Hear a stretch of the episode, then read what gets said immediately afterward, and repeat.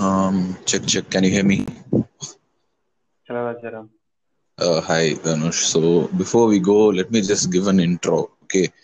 Uh, so uh, an awesome animated show with tons and tons of beautiful storytelling and uh, amazing visuals. But everything changed when the live action movie got released.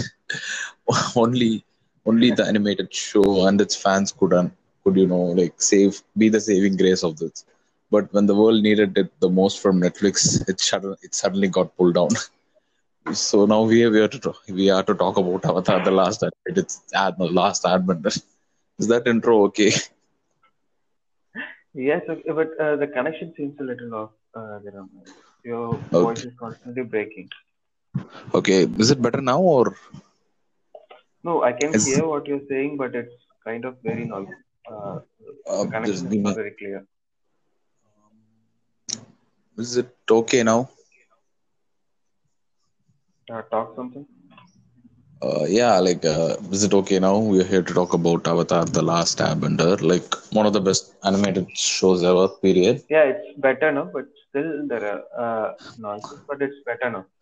Yeah. Uh, okay. So yeah, from okay. So connectivity issues aside. So hello everyone.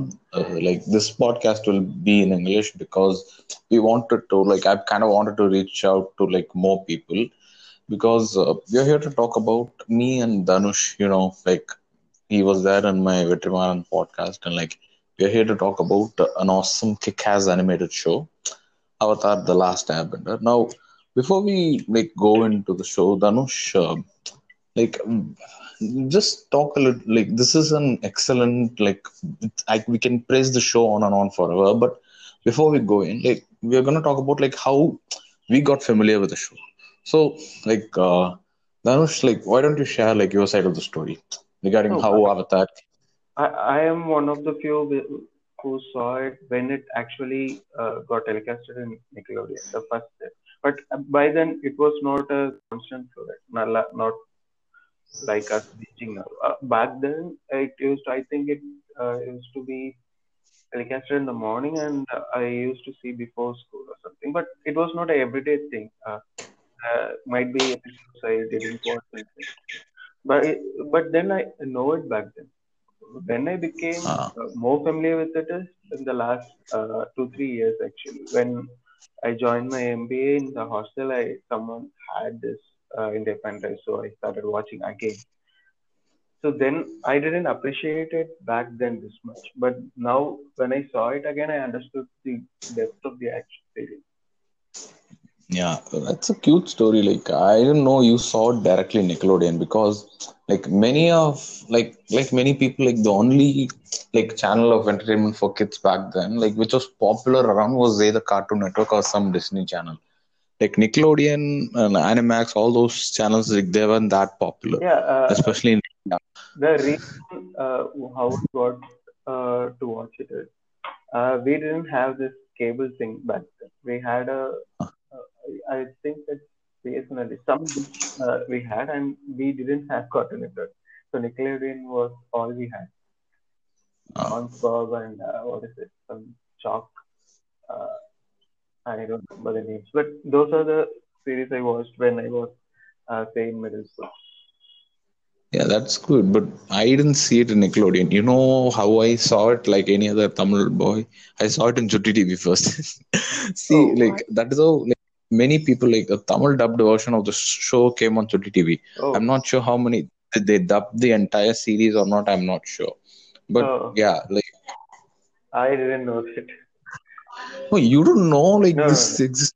So a lot of people know like they called it Avatar, the Avatar. So I saw like a few episodes. The first episode I remember, which I saw, was the one in which like uh the three of them visit the Air Temple and like you know, Uh-huh. okay, spoilers alert for anyone who hasn't seen- like you know seen the show. Like when they see the people lying dead, Yeah, like yeah. all the is lying dead. So like yeah, that is the first episode that I saw. Like it doesn't like before you know like let's talk a little bit about it. A lot of people are confused whether the show is either anime or not. Mm, I'll clarify a little bit. The show is not an anime. like uh, beforehand like if you saw you know american cartoons like cartoons like gargoyle or you know the famous like the dc animated shows like batman the animated universe and the justice league shows like they have a specific style and like you know like they are there's either like they keep their edge but uh, another uh, anime was slowly growing in its influence and like an, another uh, dc show actually decided to incorporate some elements of anime like you know which show it was Uh, Static Shock, I'm not sure. uh, it's teen titans the original Ah, teen Titans. titans Oh, okay.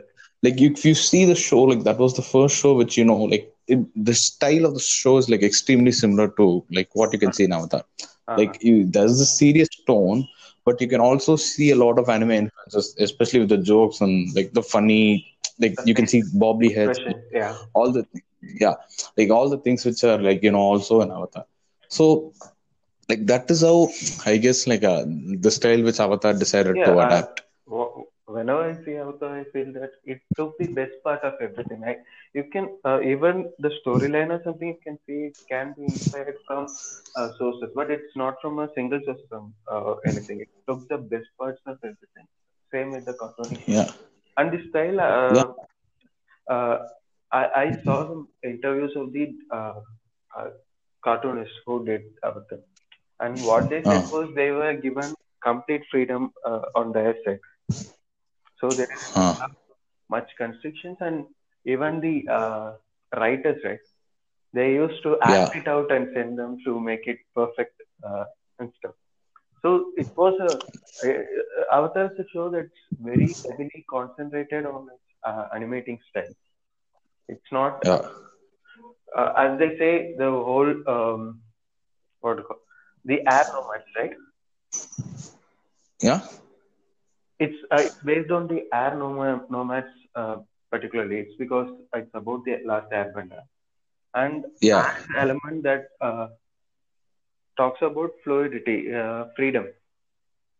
So Yeah. if, uh, while you see the uh, animation style, even though it, Mm. uh, it it takes things from anime, it doesn't stand still like.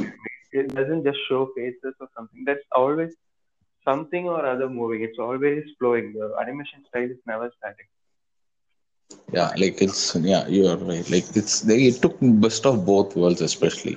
Like it allows characters to like emote like all 360 throughout the 360 degree things like it goes from extreme to extreme. Like not Yeah. just like the funny characters or the comic relief. Like every character emotes like gives all kinds of emotions. Exactly. and like so like this is how like we caught the show. And uh, i guess with like with regards to the history of the show like yeah it had for like it had like three seasons and it was like one of the most popular shows. Like like it's rare because you know like the show like it's rare for an animated show without you know much of a, an established background of characters. Like whenever you think of like popular animated shows like there are only a few good shows which come up. Yeah. like even some shows like gargoyles like it's a really popular animated show. Like even that had like a creator like greg weisman. Like greg weisman like now works in like popular shows like young justice or like Mhm. spectacular spider-man. Like even now like he has brands.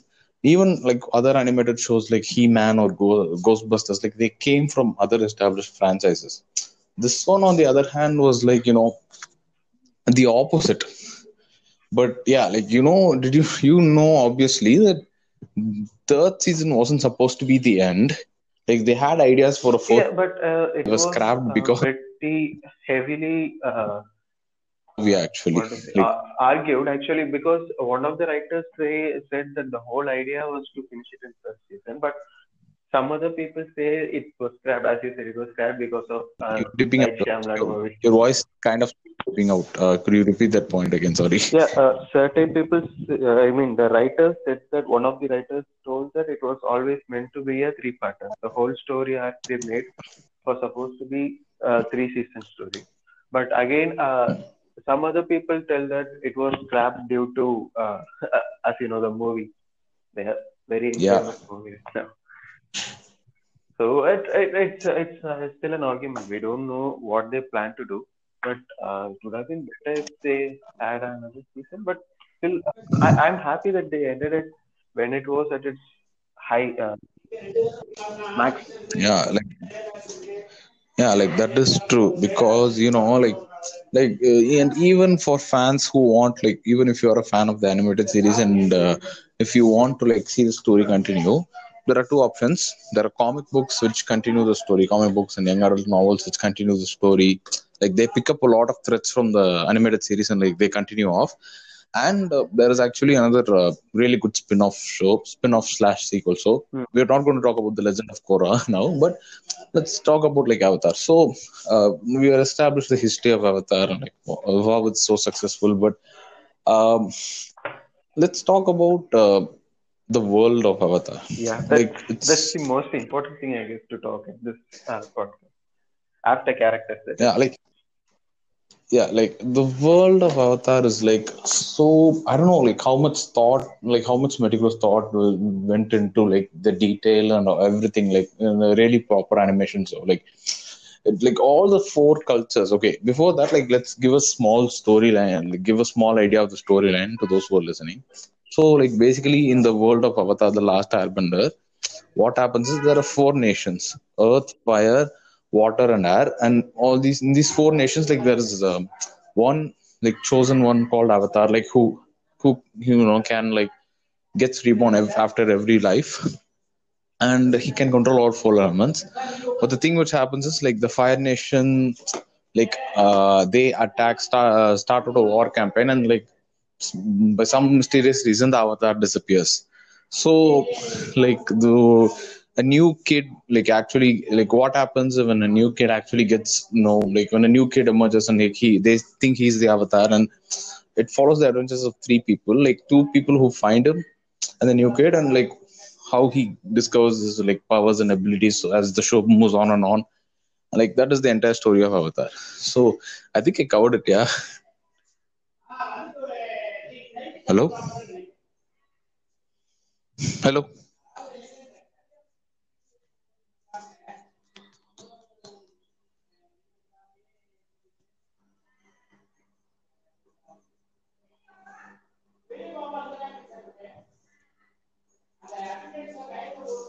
Hello can you hear me? Oh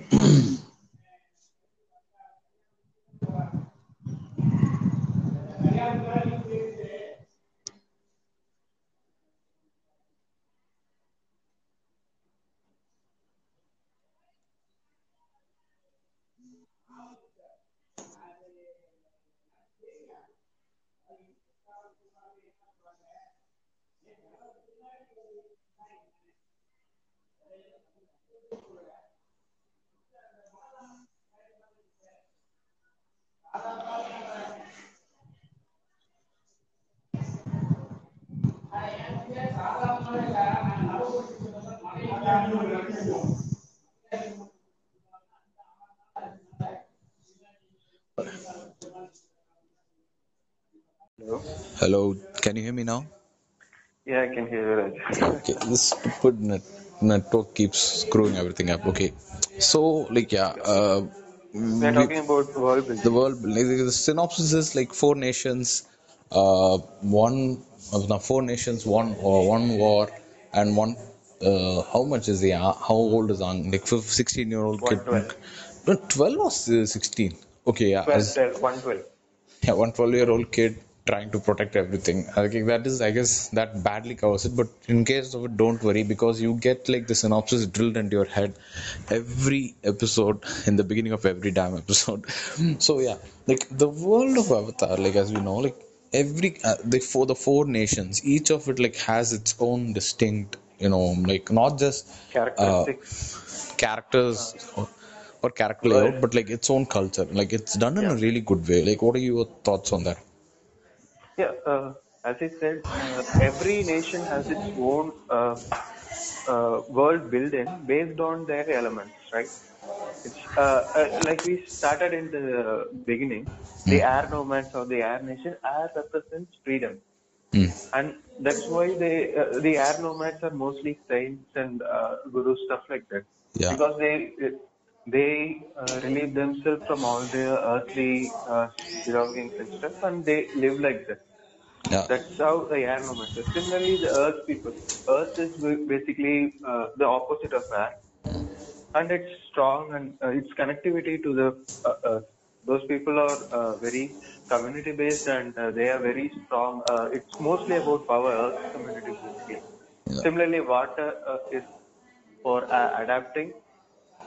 Uh, they adapt to everywhere. This is mostly shown through the main characters actually. Yeah. Aang is free and always running. He doesn't want. He runs away from his responsibilities from being an avatar, and he runs away from everything basically. Yeah. Uh, this is uh, covered particularly in the episode where uh, Toph teaches Aang uh, Earthbending. Yeah. Earthbending. Yeah. Yeah.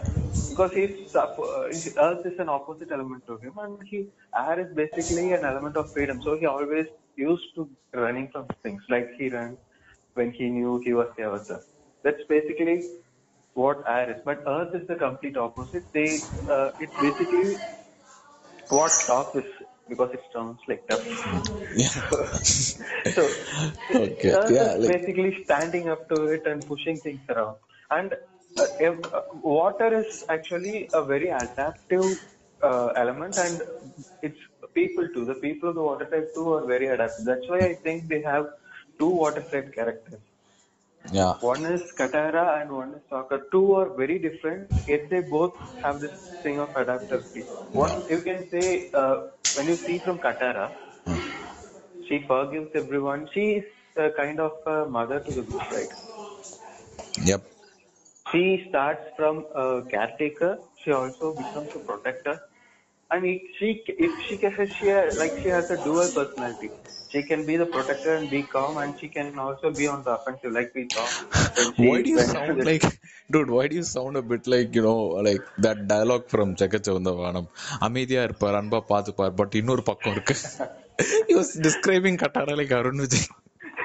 no, but it's what Katara is like, right? Yeah, it is. has this uh, dual personality. She can be offensive, she can be defensive. And Sokka is the best uh, way of describing the uh, adaptability, right? yeah She can adapt to anywhere. Uh, He's always uh, like doubtful of everything, but after a while, he's the one who adapts to everything. Where whichever places he goes, he learns that thing yeah uh, he gets closer to that thing and uh, and their personality is kind of uh, balances both you can first say you, you first hate Sokka because uh, he doesn't accept Aang as easily as Katara, right? yeah A normal series would have gone through it, just showing Katara as the good one and Sokka as the bad one. But the same quality becomes a problem in, in the Jet episode when Jet comes. yeah Kat- Katara easily falls to just uh, uh, what uh, cunningness, and but Sokka is the one who sounds reason, who talks reason. Yeah he sees like kind of right through Jet like Yeah, so they balance each other. The water tribe is clearly there, and the, uh, lastly the fire. Obviously, is Zuko. It, there can't be a better character than Zuko in the whole thing. like oh yeah like and don't forget like General Iroh like who- Yeah, General Iroh, General Iroh is wise. Uh, he knows everything, but uh, we, in Zuko we saw everything. Uh, first, we inter- uh, get introduced to fire as a destructive element, right? Yeah. Even uh, when Aang first uh, learns it from the master, even the master feels that it's destructive. He feels he should have. Why he didn't get uh, powers like Katara, which can heal and stuff like water. yeah Fire is destructive is the general uh, knowledge we get in the starting. But as things goes by through Zuko, we uh, understand fire is not a destructive element, but it's life. It gives life. It can. Uh, it actually is a breathing thing. yeah like they learn through and uh, speaking of like the nations like each nation like the, like their ethnicity is like from a real world influence like if you can Yeah. clearly see like the Air nomads are influenced by the, the tibetan monks like the fire nations influence more like the imperial like Jap- japanese like the, that culture uh Even e- the industrial revolution. Yeah, right? even like the earth, yeah, and the earth people are influenced by, I think, by the Chinese influence, especially with the giant walls and like they are rigid and like even the method of transport, like they are influenced by like the Chinese culture and uh, I think the culture of like the water nation is influenced by like the Eskimos. Like they even have little igloos all over the place, like Yeah, they are yeah. building. And like it's not just like the way they live or their ethnicity. Like they have their own like uh, you know like uh, of culture and like beliefs and whatnot like Yeah, they have their own the- myths built in like that's like the foundation of like every culture like they have like dozens of stories about their own culture like the fire nation isn't just like you know like they even have some stuff from the aztec based nation uh, aztec stories of like fire and whatnot uh the water nation like the moon spirit like that comes in like they all have like tons and tons of Yeah, everyone has their own world. That's what I'm saying. The world building is very strong. Even the technologies, right? yeah Uh, I'm talking about just the last Airbender. Yeah. Uh, so the technologies, uh, see the technologies in Earth Kingdom, which is mostly used by uh, making use of Earth, right? The, even the wall, the gates, yeah and, uh, uh, transports, and the uh, oh, I forgot the thing, the big slide that uh, provide mail system. Yeah, yeah, mail yeah, system, yeah. yeah. Everything is from the Earth. Similarly, the Fire Nation, why is that industrial revolution was? It's mostly based on uh, uh, creating through fire, burning coals and fire, which uh, I think it, they established in the first season itself. War balloons and everything. It basically makes use of fire to uh, start everything. So, uh, yeah. Yeah, like I like how like it's not like the the people who know bending they use it only for like fighting or like you know that purposes. Yeah, yeah. Like any other show, like they would have done it like that, like that would have treated it like a superpowers esque thing. But you know, like these people living in this world, like they've adapted bending into like day to day activities and whatnot. Like when you're talking about that slide thing, like Mm-hmm. they use earthbenders as like as a means for transportation.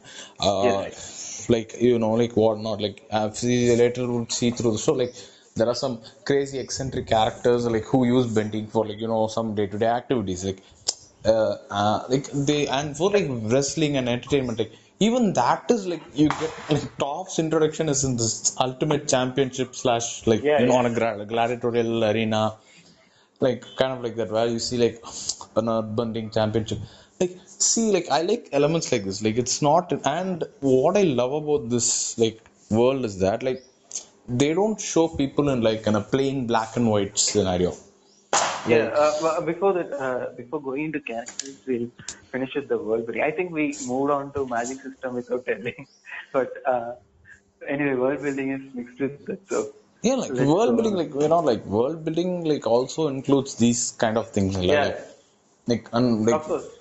and uh, like one of the many things which I like about is like uh, the people of the who you know populate these worlds, like they are not they are like they are legitimately like people who know you're who are just trying to survive.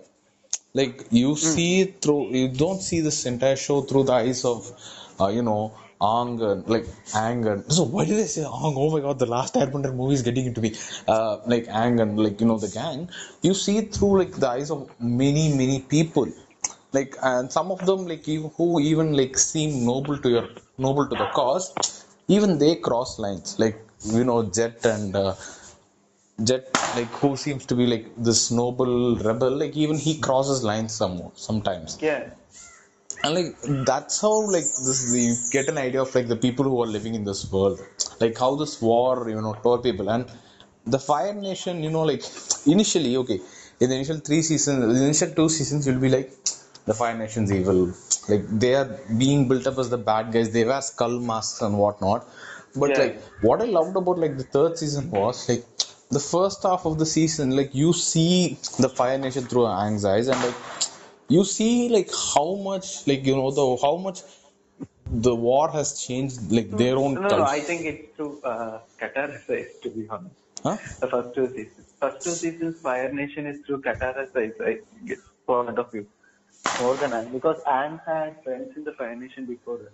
And since Katara is the one telling the story, I always felt like uh, we are moving through kind of her point of view most of the time. Yeah, like her, her point of view, especially in the, I think I would say one and a half seasons because like they always travel together, like Yeah, see- and it's Katara's point of view like that, which through which you can see it. But then you see uh, Aang going on his own solo mission.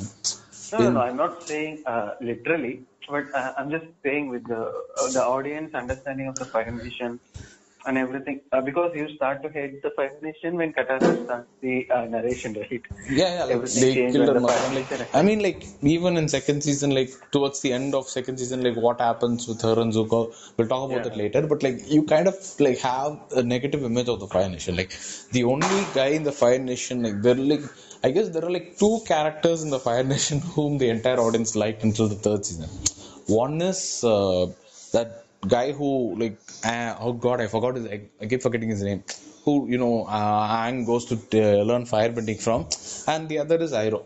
Like you like those two characters, but like when the third season comes and like when Aang goes, like it's like the Fire Nation is like really you know eerily scary. Like scary as in like how their schools are there, like how they treat like their children, how they are brainwashed from a young age. Yeah. It's really propaganda, like North Koreanish. That's that's that's very uh, interesting, right? Didn't you? Uh, I, I felt very related when the propaganda thing started because uh, it uh, this is what uh, connects the this uh, series to the real world, right? Yeah. It's like this. And like Very, his- and like this is what will happen, right? Uh, whoever wins, they tell their people that they are the good guys. No, not just they're the good guys. Like they will say like this is bad, this is bad. Like uh, this uh, like when Aang teaches those kids dancing, like initially I was like, okay, this is kind of childish. But then like if you see later in states, you know, which had dictators and whatnot, like they banned dancing throughout. Like Yeah, yeah. because you know they feel that dancing is a form of expressing themselves. Like it leads to ideas. Like people sometimes underestimate the power of art you know art and like how it can be used to turn people's minds around. And like dance is such a positive form of like you know expressing oneself. Like it would make sense that the fire nation has banned it. And like and like it's, it's a kind of ironic like that is how like the entire fire nation but it's kind of ironic isn't it? Like in the later episode like you will see Aang and Zuko like do that dragon dance to like learn firebending but like ultimately like the the Phoenix King Ozai has like decided to like and his assistants like they decided to like ban dancing altogether which No, kind uh, of that, takes away the that's soul what the uh, yeah, overall idea, right? Like, uh, Fire Nation was not supposed to be like what it is now, but yeah uh, but the original, uh, th- that's what I think. Uh, what we talked earlier, the Fire Nation. Uh, first two seasons we see the Fire Nation as such, but later we understand that this is because of the people who rule, not the entire Fire Nation is wrong.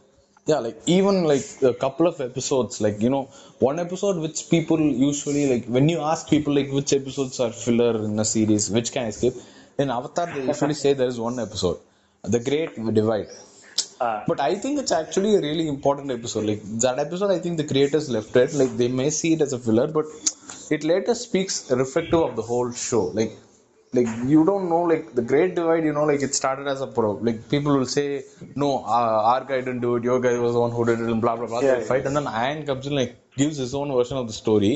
And like they unite them both both the people but later on that theme carries throughout to the whole show. Yeah, When you- uh, the Great Divide is uh, considered a weak point because I think it didn't, uh, although it's thematically uh, uh, relevant, it didn't add or uh, uh, discard anything in the rest of the series. Even if you take that out of the series, the series will still go, uh, irrespective of the other filler series, like uh, filler episodes. yeah Like, but i think uh, it kind of contributes greatly to the world of yeah, yeah, it's contributes. O- Obviously, it's a world building. Uh, when it comes to world building, it's an important ex- uh, episode. But when it comes to the overall story, it didn't contribute. Hmm. But whereas the other filler episodes, I, I would say they became very uh, used to the filler episodes in the third season. They became an expert at it. That it didn't even feel like a filler episodes in third season. No, like, I don't think Players- Avatar as a show has filler episodes anywhere. Like the only I mean, uh, the Ember Island Players is supposed to be a filler episode. yeah, but, they turned it into like usually okay. Let me give some context in the Ember Island Players. Like usually shows which you know when like usually anim- American animated shows like when they are nearing the season finale, what they will do is they will use a clip show. Like you know to recap the whole season previously. What happened? Like a clip show means like they'll show clips from the previous episodes and cut it cut it cut it and then paste it. Like just to showcase it as a recap. But like what avatar did was like they looked at it and went like instead of doing this routine clip show as a flashback format we'll satirize something. We'll sati- make a satire.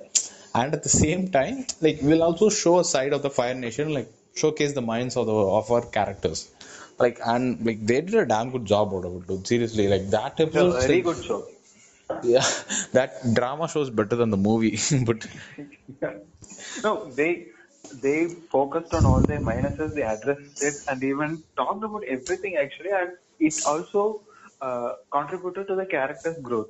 Yeah. Both Zuko and Aang and Katara's uh, romance. yeah Sokka was having a time of his life in that watching that play he was like full on funny and like yeah like speaking of that world building which they have done I like that like they you know like they didn't make it out like the Fire Nations like the only bad people in the world. Like how this war changed people especially with Ba Sing Se like Ba Sing Se was like such a in the Earth Kingdom such a center of power. And like especially like how the even like you know the lieutenants or like that minister guy from Ba Sing Se like even he wanted he craved power so much in that war and all that stuff is happening. And at the same time like they I like some this world also has its own version of hippies and like people who are like who didn't care much about the war like the swamp people. Like The swamp people and the uh, secret tunnel guy. yeah secret tunnel guy like that's what I meant by when I said hippies. They will be like saying their own thing and Sokka will be like oh god shut up already like, because like it's like so like it's so exactly how like regular normal people would react to like Yeah, exactly. So, Yeah. uh, uh, uh, world building has been on every level to the characters, to the people in the cities, even the external characters, and the uh, culture itself through the magic system. Everywhere they had a very uh, everything contributed to the whole story. Nothing was a waste in uh, the advantage. We can say that. yeah like and uh, you know um, the the stories of the world like you know every world every well created world it has its own stories and i like that like they had their own version of like uh, what happened to avatar roku like the myth of the avatar itself like the cycle of birth and rebirth like they have their own mythologies like for Yeah. each nation they have like and i like that like really very much like and uh, one of the things which i really liked about the show is that like they show how the people who became victims of the war like they weren't all just victims. Like they turned into their dark side. Like that uh, blood uh, one of my favorite episodes it's the one with the bloodbender. Bloodbending is introduced in this show. Oh, uh, that uh, that again goes uh, uh, to world building when it comes to magic, right? Yeah. Like uh, in the initial, when they say they say you can only uh, bend one element, uh, uh, except the avatar that is, uh, you can't. Uh, like it, it, it has its own limitations, right? Yeah. But constantly it pushes boundaries. Like in the first episode itself, we understand that water extends to ice. Yeah. Then few episodes later in the Haru Haru right his name Haru episode, we understand that uh, Earth is not just limited to Earth; it can uh, stones go and to minerals as well. yeah And then when Toph introduces metal bending, that's another thing. The same way like uh, the Swamp episode where plant they use the yeah like each like the avatar can control like only the four elements but like uh, mostly but these guys like they can you know extend their abilities beyond like the firebenders Yeah, can the- also the lightning story- bend uh, like the story, the world is constantly evolving. Like it's like real characters introducing, uh, finding out new things, right? like you know like one of my favorite moments is like you know Iroh like he's actually practicing lightning bending like he you know does lightning bending like you can see his face afterwards. He's like really scared. He's like shit I can't believe I did it. Like even for him it's surprising. Yeah, uh, but it's a- but yeah, that's what I'm saying. Uh, since you talked about blood bending, I started because it, uh, uh, even though it defines the magic characteristics in the starting itself, like uh, oh, uh, we uh, like we call it hard magic system, right? Uh, Yeah. Soft and hard magic. So even though it stays on the hard magic systems, it uh, pushes its boundaries always. That's what I like about Avatar because uh, they define something, you know that's the thing, but without breaking that itself, they introduce some other things which adds to the uh, magic qualities that keeps the uh, show completely interesting uh, every time. Yeah. Apart from the characters, this is also keep on evolving. Yeah. And like as you said, like when you said previously, like I liked how this uh, whole like you know kingdom, uh, like whole the four cultures, like how it reflected on like their kind of leadership. Like for the uh, Arab nation, you don't see like a particular leader. Like it's a council of monks, but for like for the rest of the things, like you see like leaders as in, but their style of leadership varies. For the water tribe, you know, like uh, Sokka's father, like Sokka and Katara's father, like he's really, you know, like he doesn't like willing to like you know plain off willing to put his people in the line of fire. Like he's actually a flexible leader. But for the Earth Kingdom, like they're rigid in terms of their principles. Like the Earth Kings, like especially, I think with the exemption of Bumi, eh, even Bumi for a certain while, like he was like, I'm not escaping until like one day, like he's kind of rigid in his like ideas, like Yeah. kind of similar to how Earth functions as an element. Yes, exactly. And like the Fire Nation, you know, like fire tends to like destroy everything. Like you know, like how people sometimes like they set a bigger fire to like extinguish a smaller fire. Like especially in case of wildfires, like you can see in the Fire Nation royal family, like how even their dynamic is like like how to say this. They're trying to like there is no fixed uh, like more power center of powers like that seems to be the major attraction in the Fire Nation's uh, royal family itself. Like not one of them like not one of neither one of them was willing to give it up until like Zuko saw finally saw the light and like when he was like realized like what true power meant like doing the right thing he kind of got that power. Not like you know Ozai and uh, Azula. Hmm. Like I like that I think uh, like that is how like their whole world building reflected on its characters as well and Yeah, yeah. and like let's talk about the characters now Yeah, because uh, uh, uh, uh, since you uh, we are starting about characters, we can uh, talk uh, about the characters from starting from the world building itself, right? Most of the world building, apart from whatever we said right now, starts from the characters, right? Oh yeah, and like just one small thing about like world building, like I like how even uh, this world has its own like mysterious cults and organizations. Like in Legend of Korra later on, like much talk about. We won't talk about it that much, but like you can see a lot of these running around. But the, here we are introduced to the Order of the White Lotus.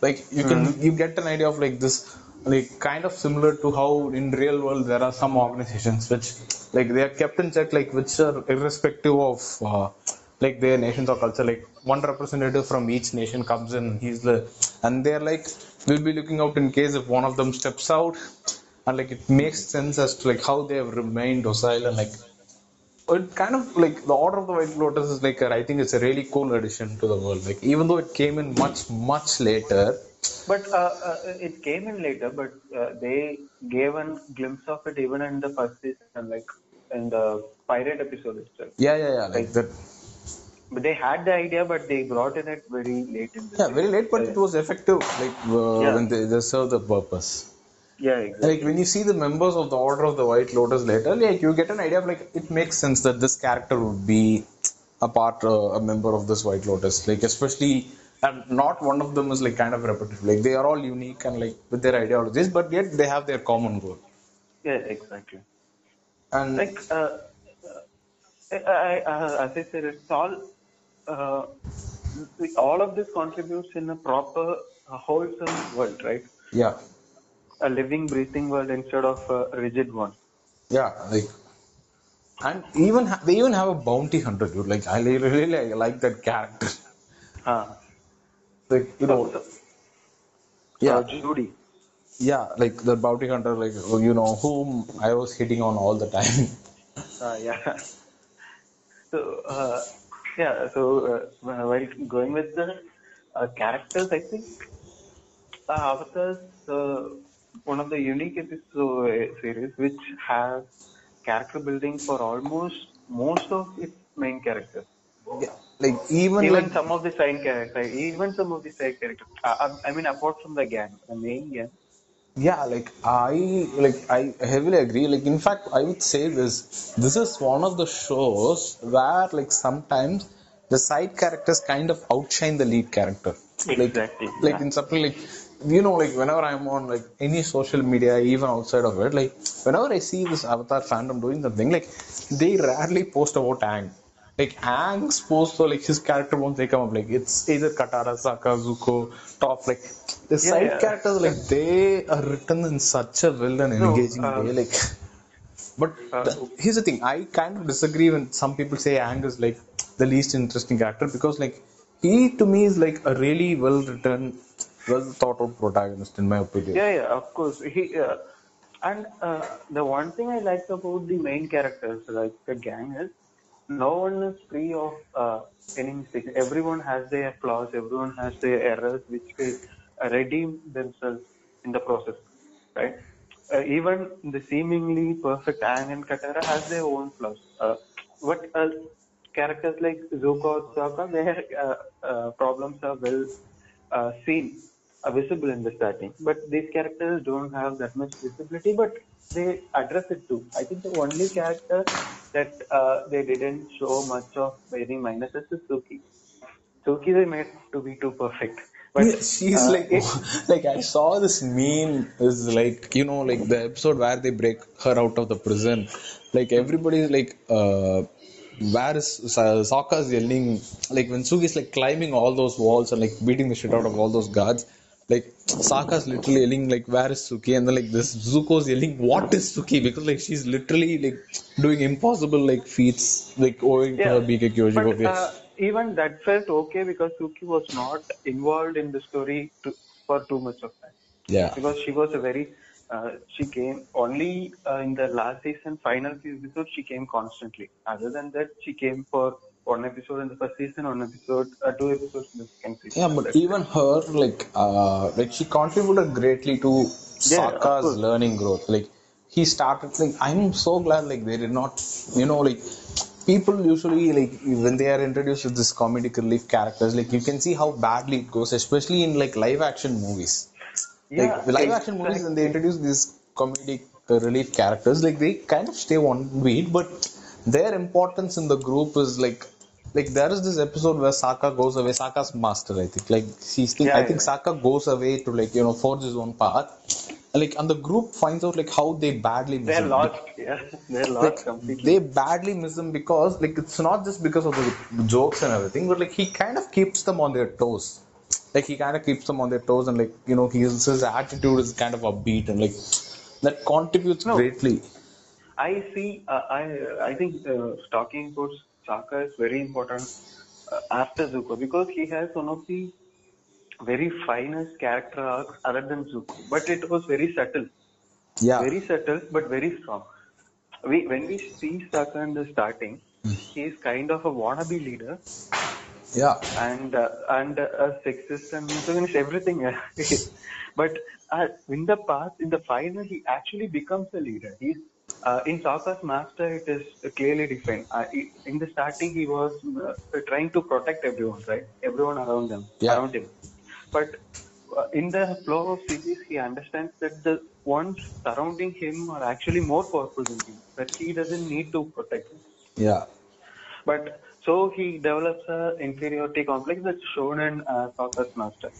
That uh, he feels like uh, he he has no role in the group because uh, he he always sees him as a protector, and that role is completely now scrapped because uh, everyone else is too much Yeah, powerful. Katara's not his little sister anymore, like, you know, the rest of the gang stuff. And they- he there's our and uh, the avatar and Toph, who Yeah. literally is a badass.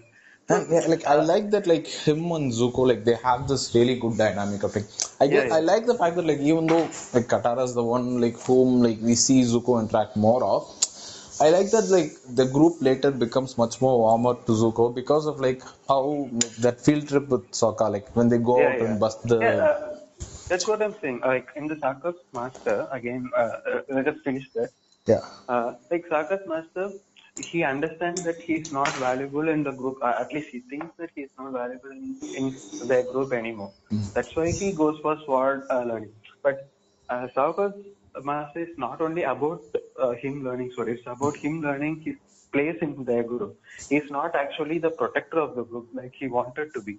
He's not the leader and protector of the group. Instead, he becomes a leader. He doesn't uh, expected him to be. He becomes a strategist, the emotional support of the group, the one guy who keeps them uh, in line. Right? Uh, he's the always the voice of reason in the group. Yeah So he becomes a leader, but much differently. And even then, his character doesn't end. Even in uh, the Day of Black Sun, he fails one. He thinks this is his path. He fails one and he again uh, tells that he needs to regain his honor to Zuko. That's, uh, so Zuko's then- like he gets triggered like you can see red eyes glowing and Zuko honor. so so so Sokka's past was uh, I mean his character arc is, is still the last episode, right? Yeah. When he faced uh, Toph and uh, bring he that guy literally planned and bring bring the whole bring uh, uh, bring out the whole uh, what is it? What is it? Uh, the fleet, the air fleet. Uh, The whole air fleet. This guy just planned and took it out. That's uh, that's what he is, right? He is not the protector, and he learns it very late in the series. So I always believe Sokka is the one who had a very good character other than Zuko. Yeah, and here's Zuko like and one Sokka- more like favorite thing. Like initially he starts out with this is like you said like wannabe is a really good word. Like he's like his father left him that responsibility, but like in his age and as a child, like he takes it like too responsibly. Especially I think the fact that like his sister is able to bend and like he cannot. Like I think that gives him a little bit of an inferiority complex. And so like Yeah, but he takes himself like too seriously. Like this is Uh, one yeah, I, I- I think this is a uh, uh, uh, callback to something you said in the earlier. Earlier, you remember you said like each uh, tribe has their own functionality. The water tribe, you, you told how they are sexist, they don't teach women. There, there is that, that thing, right? yeah. So uh, uh, apparently, being a man uh, means something in the water tribe. Being a man means you should protect the woman. That's Yeah. what he he learned from his father and all the men around him. So apparently, he grew up like that. Yeah, But, and if he grew uh, up in the northern like water water tribe, like his him, I think southern water tribe. Like, wait a second, I'm kind of uh, give me a second. I think if he grew up in the south, he grew up in the southern water uh, water no, water tribe. southern water. Uh, I think uh, northern Yeah, I'm seeing the episodes right now. No, North is the one. Like, if he grew up back in the North, he would be much more of a misogynistic jerk. Like, I don't think like Yeah, he would have been that much good because the North is like way more traditional and like way more rigid. Like, Exactly. and like there, and you can see it clearly even in the areas around them. When, when you see the South, like they are much more surrounded by water, and like their lifestyle is a much more. They aren't surrounded by like walls and such. Like live out in the open. Whereas the North, like they have this giant fortress thing, and like they live out in their walls, and like you can even see even in the Water Kingdom, like there is a little diversity, like good world building. Yeah, uh, yeah, uh, that's what uh, I'm saying. Not saying uh, South, is see, not uh, South is as bad as the North, but South had its own values, and in water bending, uh, in the water bending tribe, of course, uh, men are supposed to protect. Yeah. So I, I'm I'm just saying, Sokka uh, learned. Uh, what do you say? He grew up that way because he learned those things uh, uh, by seeing around him. But uh, literally, he gets uh, beaten up by Suki. He changes his views. But I'm just saying, in the starting, how he started. and like their his relationship with Katara is like like you know people like usually say like it isn't treated like too seriously but like there's this moment in uh, season I think the one where they get stuck in the swamp like Katara says like I saw mom but then like when Aang and when Aang and uh, Sok- Sokka talk to each other they like even he says like I kind of forgot my mom's face but every time No, I no, think no. of I, her I, I think you got confused. This, uh, he tells this to Toph. Yeah, he tells stop. Yeah, like he tells stop. Like when they say like I every time when I think of my mom, like I see Katara's face. Like Yeah. like that kind of solidifies like how close these two are. Two are like as siblings and like even though like they argue and they bicker, like they kind of got each other's backs. Yeah, uh, they think like uh, Katara is the one who loves and Sokka doesn't. Uh, in that epi- uh, another episode, they say Sokka doesn't have a heart. Right? So it always uh, shows like Sokka doesn't care, but he's the he also cares. He just doesn't show it as much as others. And like here's the thing, like I think a pa- large part of it, like uh, you know, Sokka's character arc changes. Like he becomes a little bit more battle hardened only due to Yue's passing. Like he kind of it starts hitting on her and like initially, but then like to her like it seems like a big thing. Like she likes him, but he cannot come out of the shell. Uh, but like, but then in the end, like when she's actually like you know sacrificing herself, uh, and like that kind of plays a huge part on a huge role on his part, like how he changes a little bit as a person. he doesn't Yeah, become battle hardened, but like you know, kind of treats people in a different way after that episode. Like I think he Yeah, got how futile life is, and like uh, and he started treating people a little differently after that episode. Yeah, um, and uh, other than this, I think Sokka is mostly shown as the inventor also, right? We didn't Yeah. talk about that, but he invents a lot of things throughout the series, like the war balloon and whatnot. Like he Uh, comes up with like a lot of crazy inventions and like a lot of crazy schemes. Like one of these episodes which I really liked was like when like they plan an episode where they want to get imprisoned somewhere like in the Earth Nation and like he sends out Aang to like airbend a rock and like when they're airbending a rock they see that chimp doing it and they're like look that Lemur is airbending and then Sokka's like no you idiots the girl is the one who's doing Yeah, it like plans don't always have like the best of results but No, uh, wait, there, there is this uh, very famous meme about Sokka, right? When the boy uh, are- allows Sokka is like a badass warrior and Aang is like literally the universe. but when they're together, they're like the most stupid people around. yeah. Like I like that? Like they try to reunite. No Katara Toph and Toph were fighting like I Toph can't write a letter to you idiot he's like ah. Yeah, we are idiots. like I like like that little dynamic between them Yeah, but this again goes to our previous uh, talk, right? Like when we said that water uh, nation people are very uh, apt to, uh, they easily adapt to things. Like Sokka adapts to wherever he is. When he's Yeah. around stupid people, he's stupid. yeah When he's in a war, he is uh, in a war. yeah like he's uh, i like Sokka's characterization and like uh, like the future which they took saka in uh, you know uh, the last uh, the legend of korra like not to spoil much but it's actually kind of future which i like uh, like a leader, a council. yeah he's actually a councilman and like he's not like a rigid councilman he actually is like you know like there's this episode where they're having a hearing about people with special abilities and he actually tells them the story of the combustion man uh, and he Ah. tells that he's like we met a guy who can shoot fire through his eyes like that is actually like kind of weird as to how the whole world is going on like Yeah, uh, that's um, he he he, he uh, literally his whole character arc is becoming a leader. Yeah. So I think it's uh, only right that he became one afterwards. Yeah, and uh, I think we spoke more than enough about Sokka. Like, let's move to Yeah, Katara.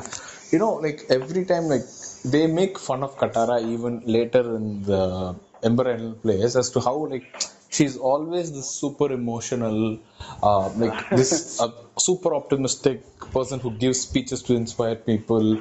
Like, but in the initial first season, she's kind of like that. Like she's a badass, but at the same time, like most of her role is being this nurturing person. Like, Mom. like usually in stories, you know, like when okay, if you have like, I'll give you an example. When you have characters like uh, Superman or Captain America, like they're called linear. They undergo arcs known as linear character arcs. Like it's hmm. not necessarily a bad thing, but like they don't change, but they change the world around them, like through their hmm. characteristics. Like you, they go through character conflict, but they don't change much because like you know they're good characters and all of that. Like initially in the first season, Katara was kind of like that. But like the only episodes where she, you know, underwent like a little bit of a massive change was like towards the end. No, one is Jet, the other is towards the end, where that master comes in. But even that master episode, I think like that master he, he himself changes later because of uh, the relationship between him and Katara's uh, grandmother and great grandmother and whatnot. But later, I think the episode which changes everything is like the one in which like she and uh, Aang uh, learn waterbending. Like Aang masters it easily, and she she gets like so frustrated and angry. Yeah, yeah. Like I think that like, that is the, like the moment in they started treating Katara as a real character. Like she gets angry, like she's confused sometimes, and But uh, yeah, I I think they never. Uh, that that is one problem I have with Avatar. Like, Yeah. They never fully cured her of that. Like, uh, uh, since just uh, about Sokka, he uh, he didn't change completely as a new person, but uh, whatever flaws he had at the beginning of the series, he overcame it.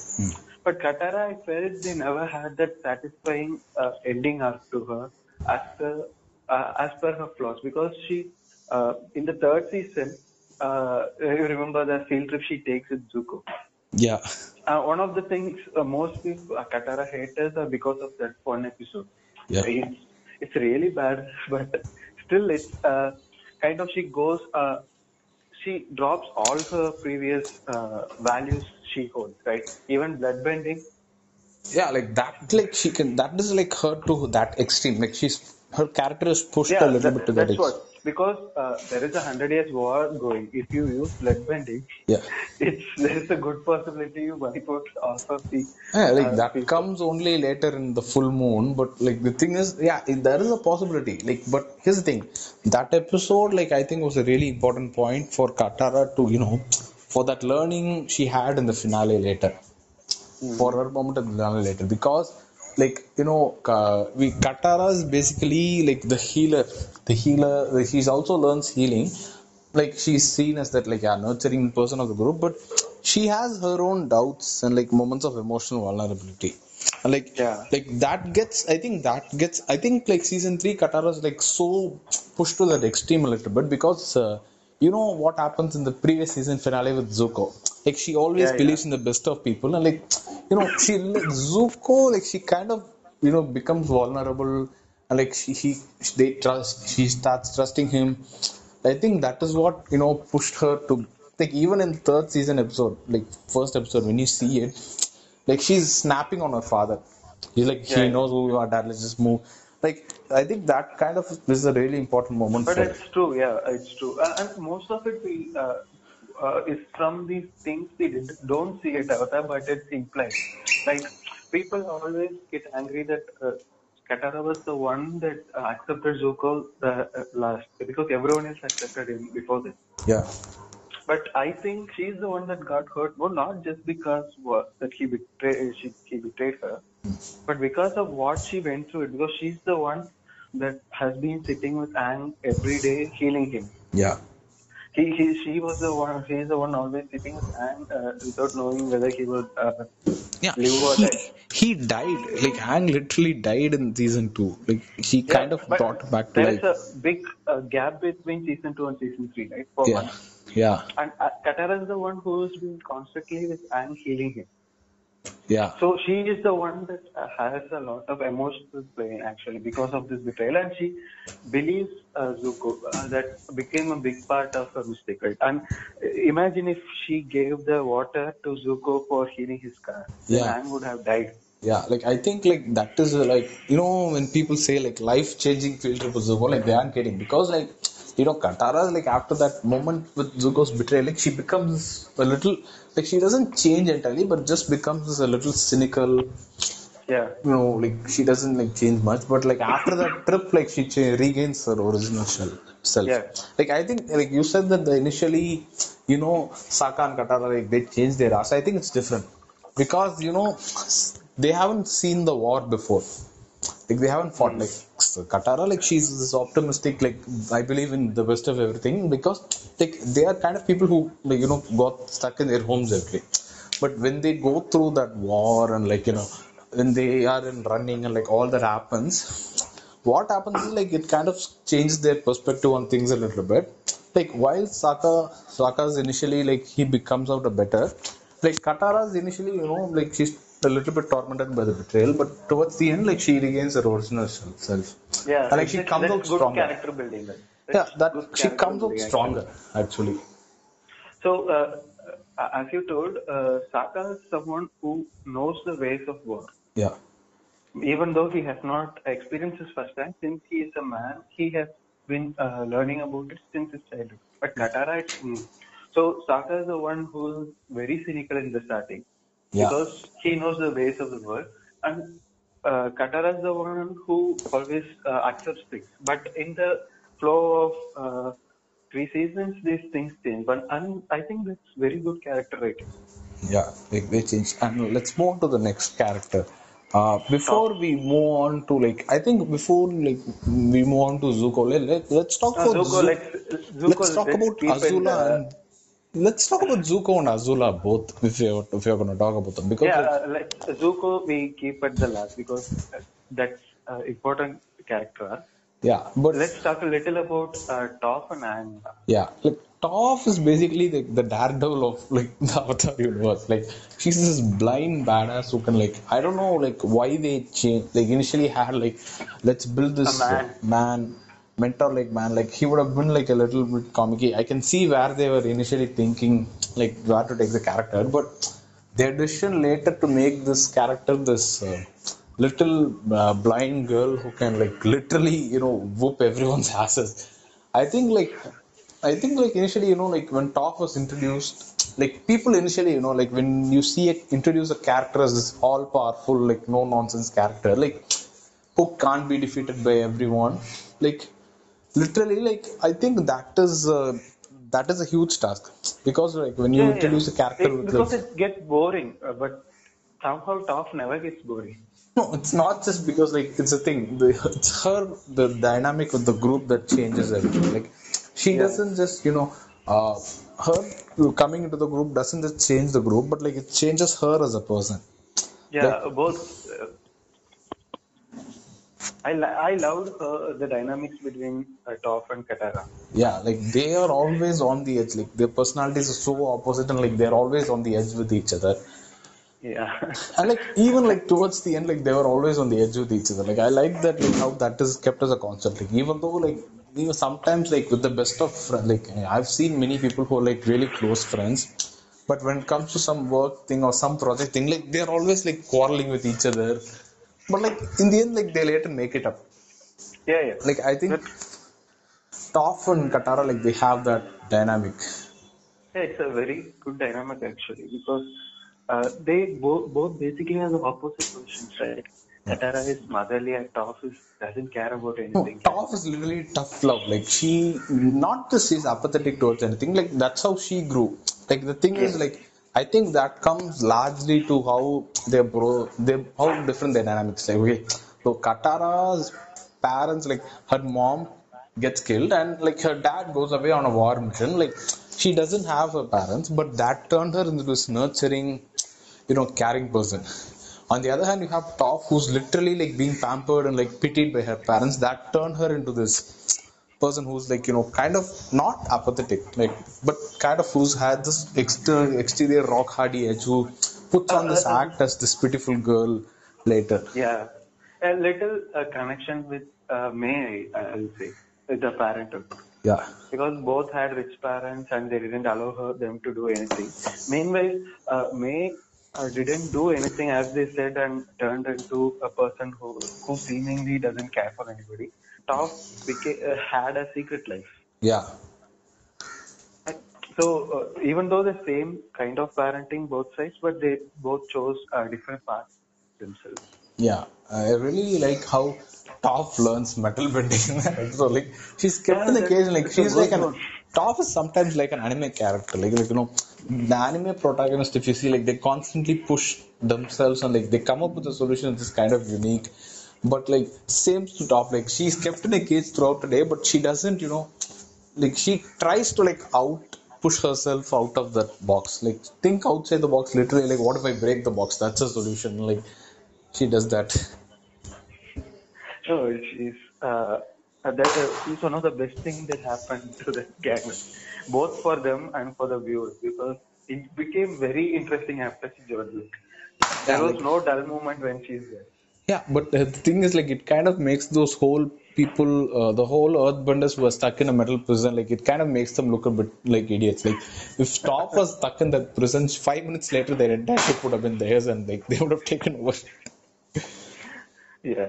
And like, and the, she becomes, she takes the uh, metal and makes it like a body armor and all that. That was total matter. yeah, and like one more thing which I really liked is like she is like the sto- Sometimes she is like this uh, no nonsense person, and like I like that how that is the moment like that that moment between her and Iroh later in that one of the best episodes in the show is the chase.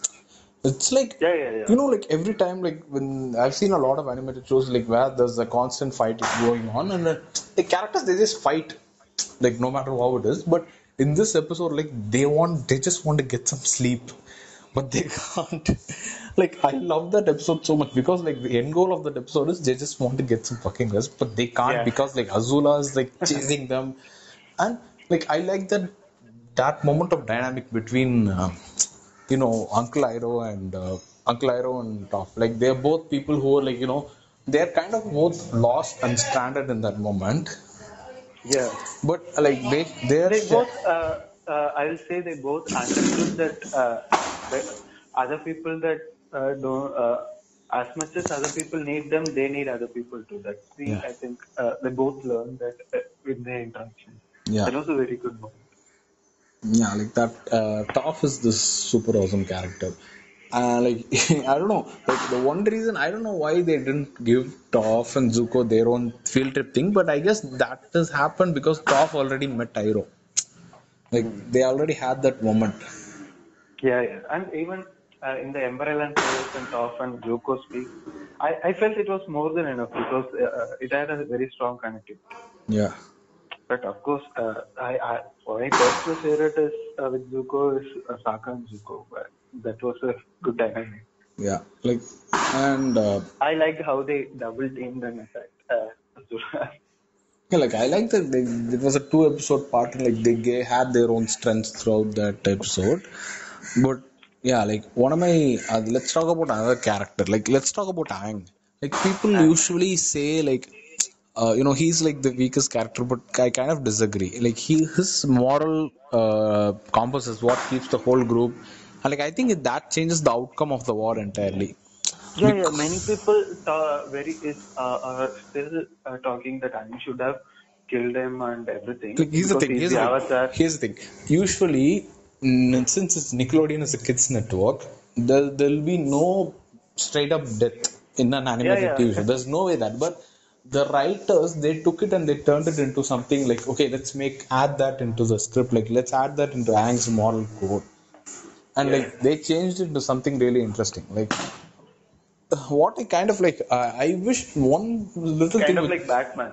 yeah, a little bit like How Batman. they changed uh, Batman because they want the villains to reappear every time.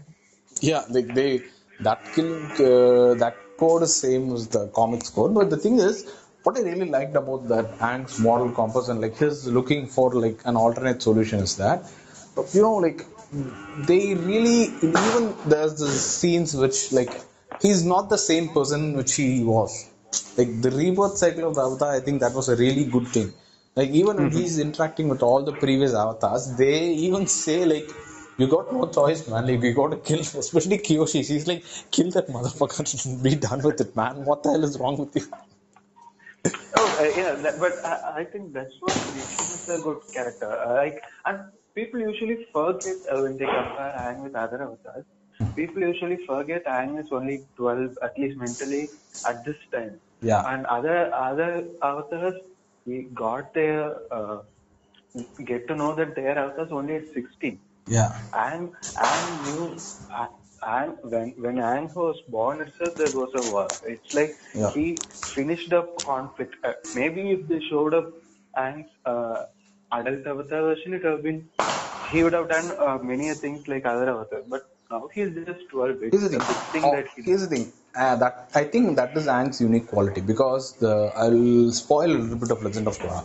Like all the avatars, they have compassion. Like they are, you know, compassionate. They're willing to help people. But same with Korra. But you can see how different she is from Aang. Like I think Korra sometimes is like willing to cross that like no kill rule, which Aang is like heavily. That comes up due to his air nomad ways Mm. and uh, you know like uh, the whole uh, i think they might, could have done a little better of like introducing the spiritual world and especially like the lion turtle thing they could have kind of hinted at that a little earlier you know just bringing that rather than just bringing that in the uh, you know last episode. Actually, the lion turtle is uh, hinted at at, uh, uh, second season two times, actually. yeah like but i think they would have done a better job at like you know expanding on it a little bit like mm, or something like that i think we could Yeah, but uh, they didn't want to spoil it. I understand. But uh, as you say, I understand. They should have done something, uh, some foreshadowing to it.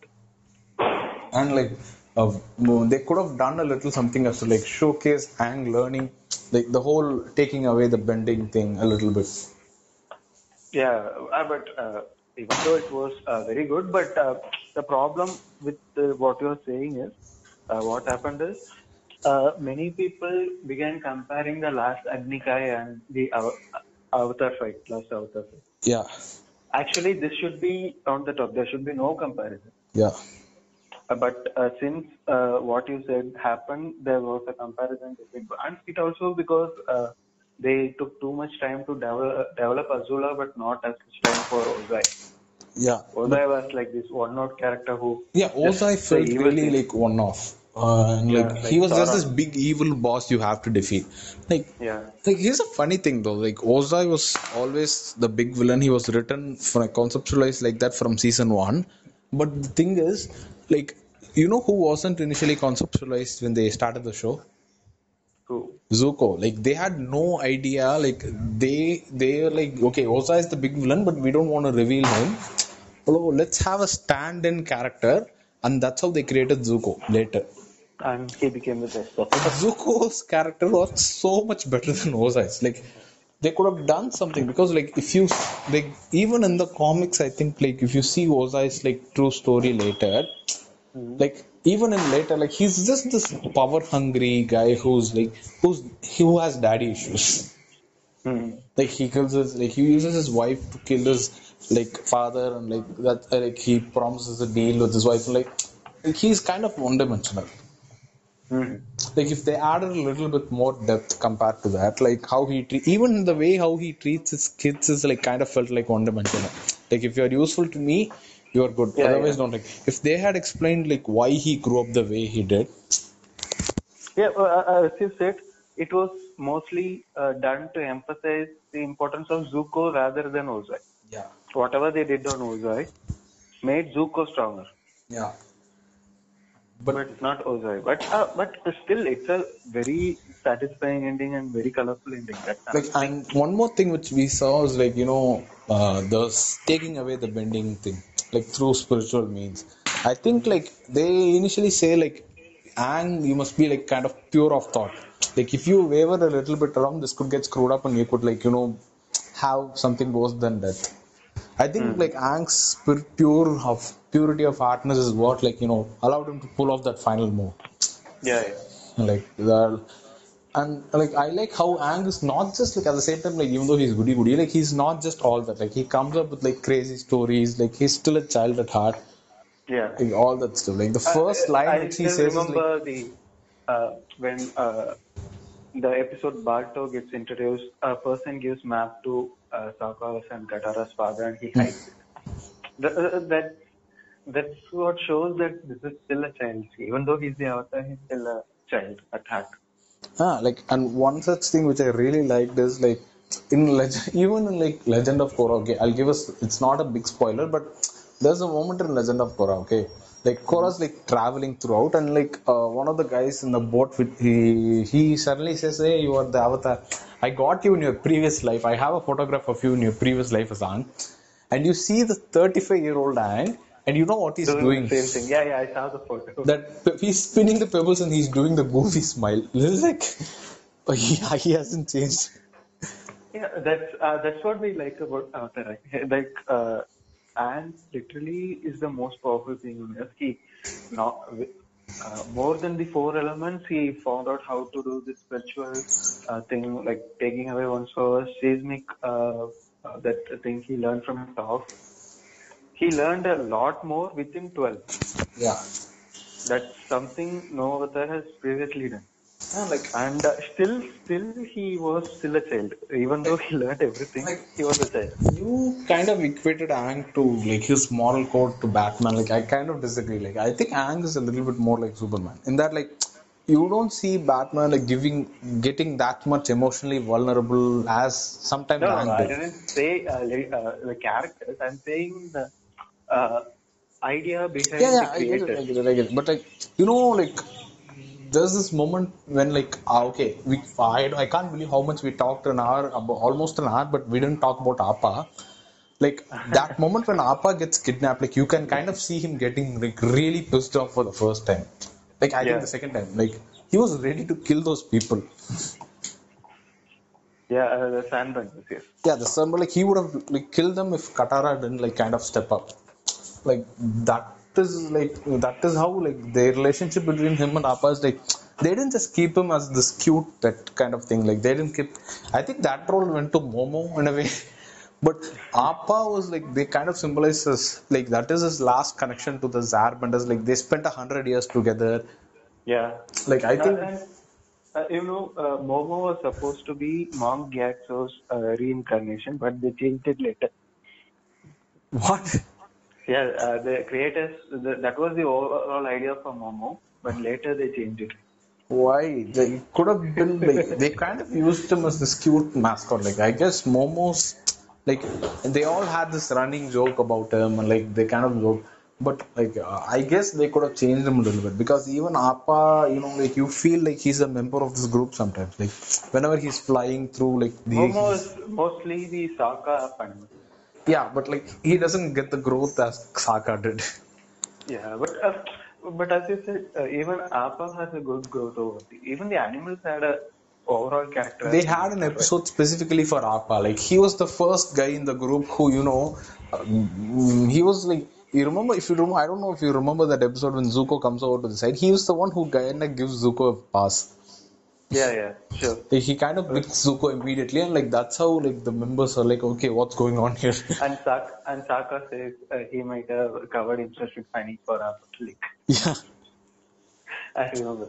Uh, but uh, uh, even Momo had a shot, if not the full one, but uh, in the Tales of uh, yeah, yeah, yeah, you get to see Momo and his connection to Appa. yeah. That was a very poetic episode, I, I would say. And of course, it's been overshadowed by uh, Iroh's episode because Iroh's episode in that was literally Just like so well written, but yeah, like Appa and Aang, like that level of emotional connection. Like I wish Momo's the only character who got like a little bit stunted as this cutesy mascot pet.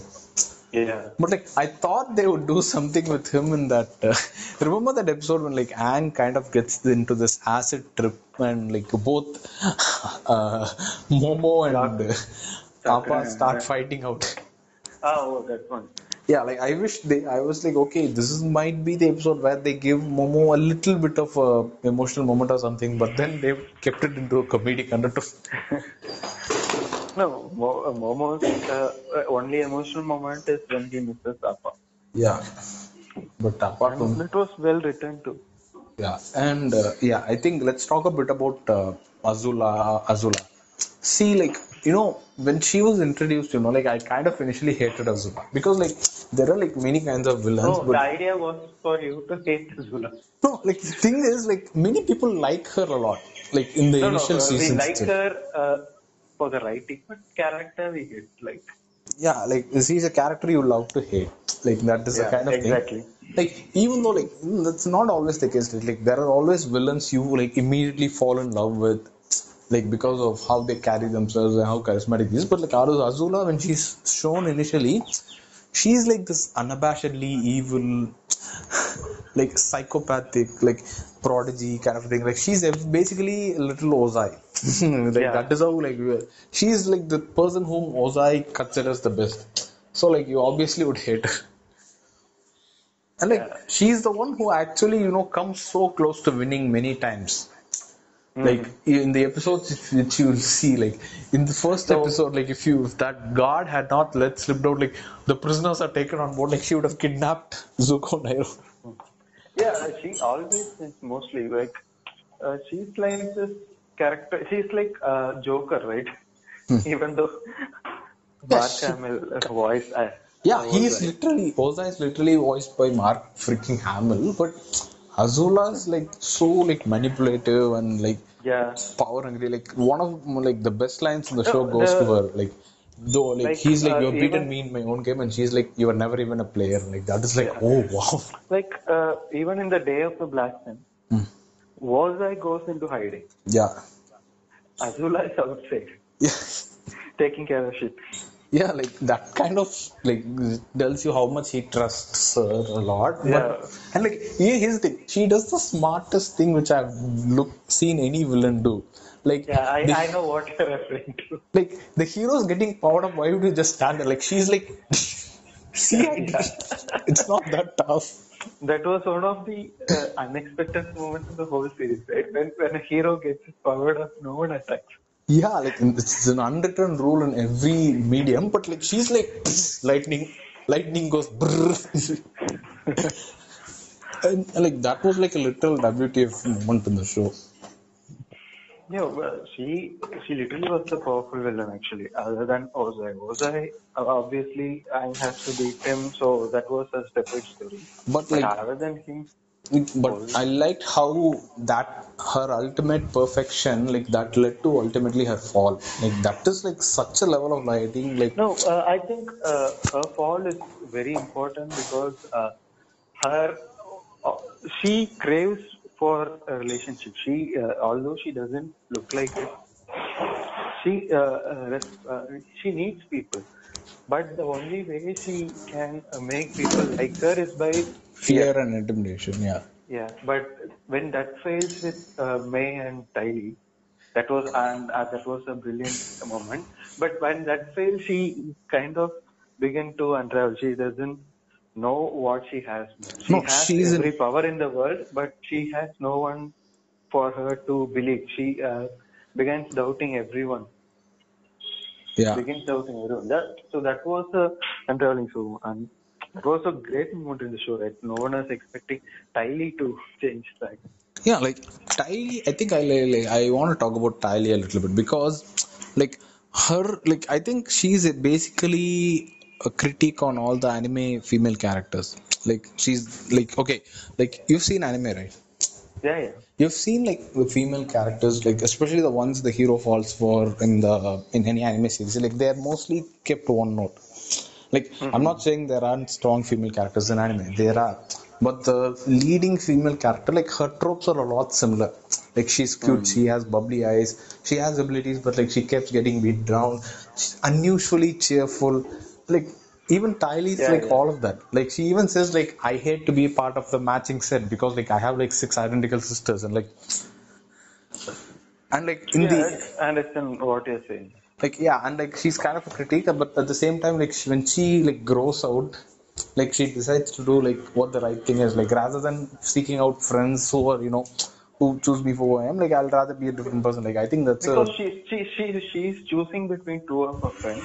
Yeah. And one friend she's friend because she likes the other one she's friend because she is afraid of her. yeah So that's a good dynamic. Uh, like uh, when she chooses Mai over uh, Azula.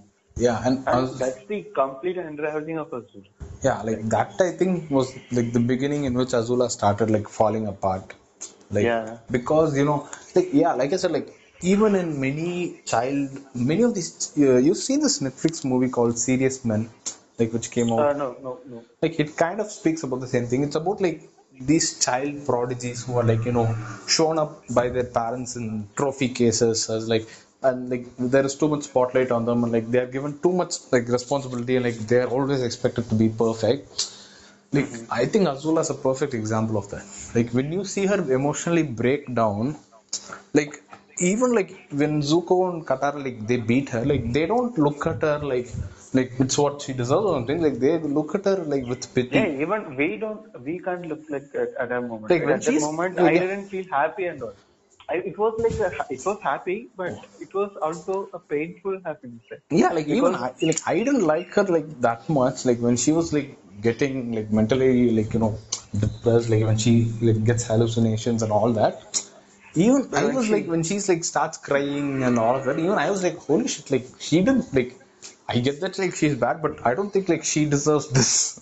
Those are the moments that uh, broke Avatar out of uh, a children's cartoon and made it an Yeah, like like they kind of still bring it to the point like she's this 14 year old kid, man. Like she may be evil, Yeah. like she may be master, but like she's a 14 year old kid, and like like that is what like It's one of the strongest moments in the series. yeah like- Even than the fight, Agni Kai, the fight actually, the Avatar fight is better than Agni Kai, but the emotions, right? the emotional The yeah emotions is too strong in the last Agni Kai.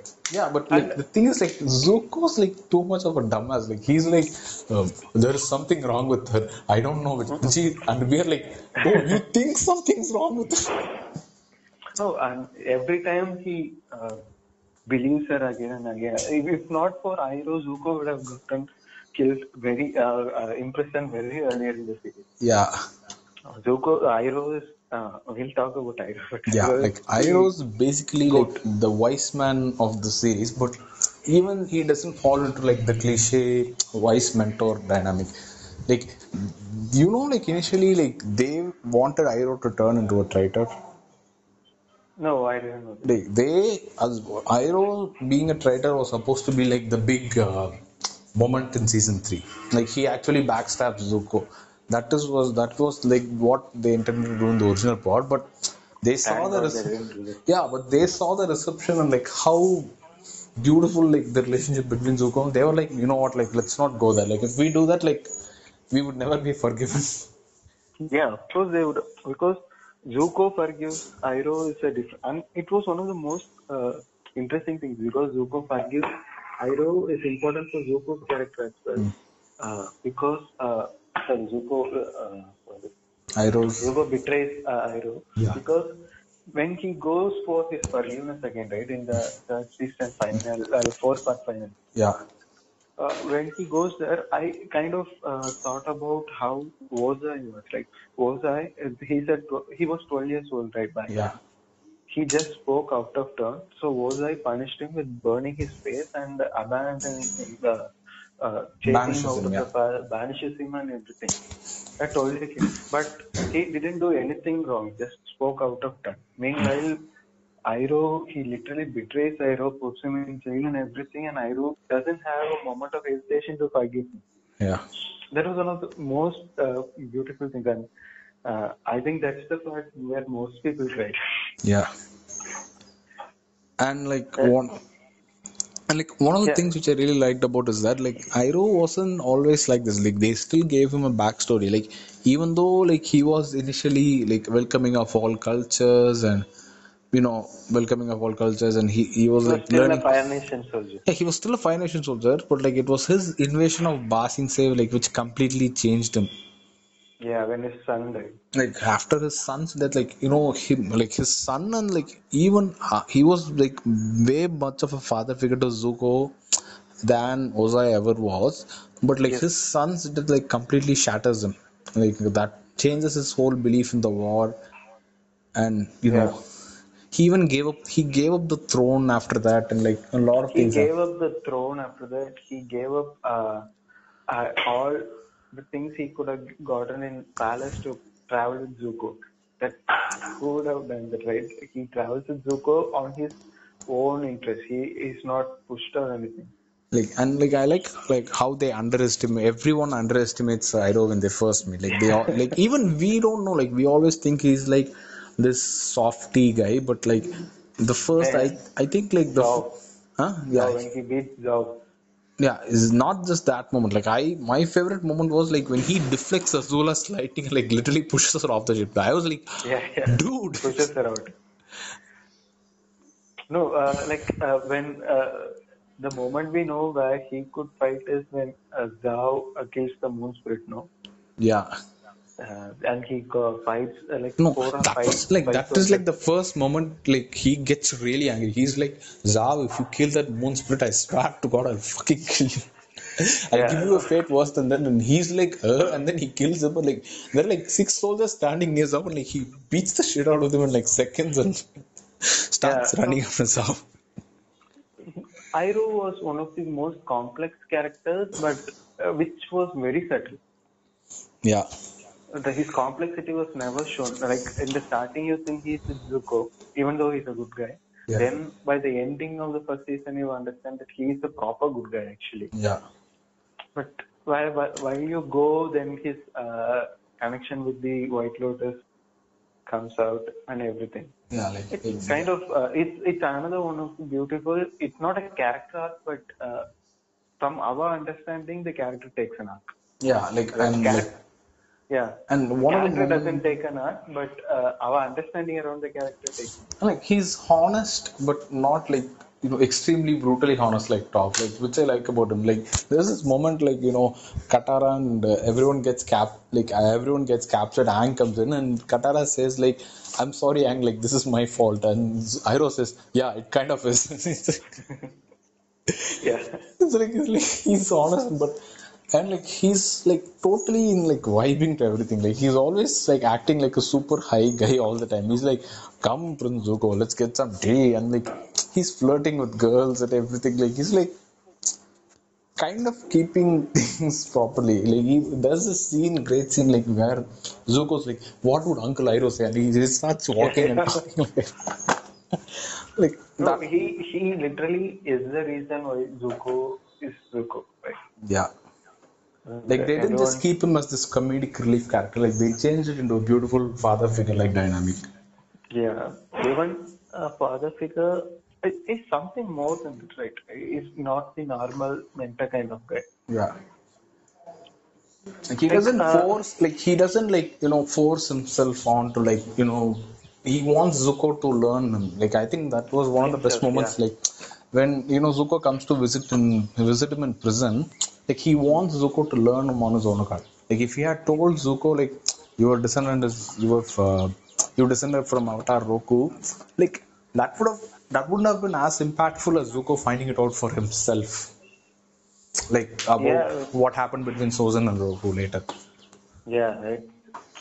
He, he does, he, as you said, he doesn't push it upon Zuko, his ideology. Yeah. He lets him learn on his own. That's kind of a very strong character. Yeah, and yeah, Iroh like one of the like I think I I kind of had this moment of Iroh like yeah we can't talk about Iroh without talking about like that uh, beautiful song Little Soul Little Soldier Boy like Yeah, yeah. Leaves from the Vine.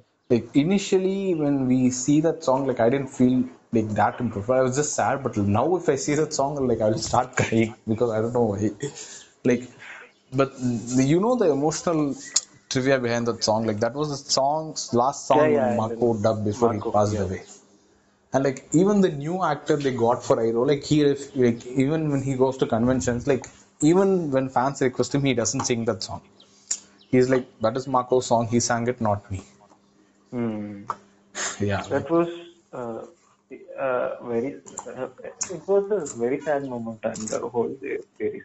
Yeah, and finally, I think let's talk about Zuko. Yeah, uh, Zuko. I think uh, uh, our transition from Zuko, everything comes from Iroh actually. Yeah, But uh, Zuko is uh, a character that's very strong because he's not a character of his own. He's a character of the people surrounding him. yeah, His growth is completely because of the people surrounding him, not just Iroh.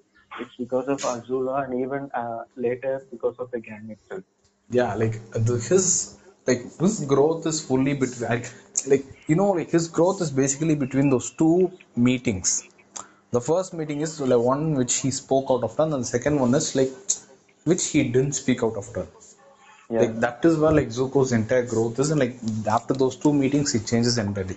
His idea of what honor is, like that is what defines him. Honor isn't like just honor is honor means doing the right thing and staying true to yourself. Not um, uh, uh, yeah, honor is one, uh, the main thing that he always says.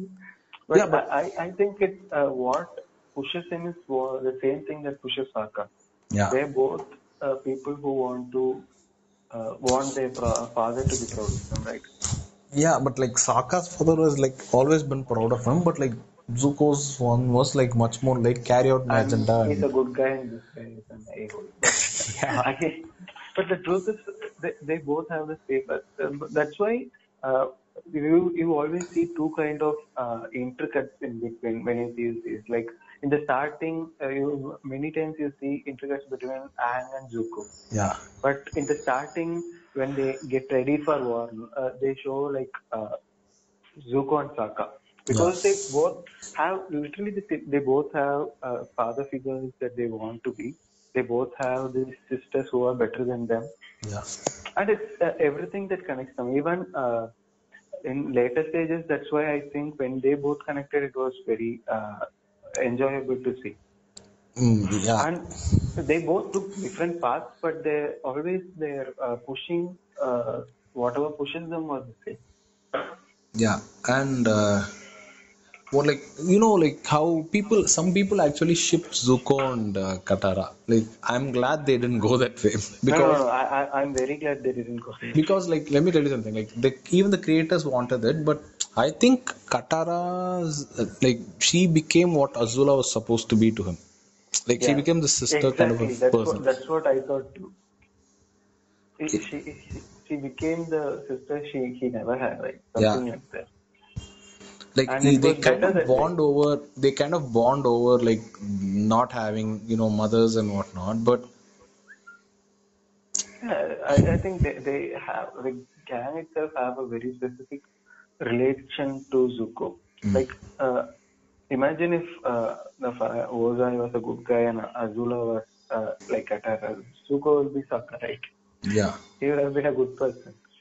But uh, turn of turns, because of the people around them, these people have different views of the world and everything. yeah And it's uh, his uh, what is it? Uh, his character is one of the best of any cartoon I have seen.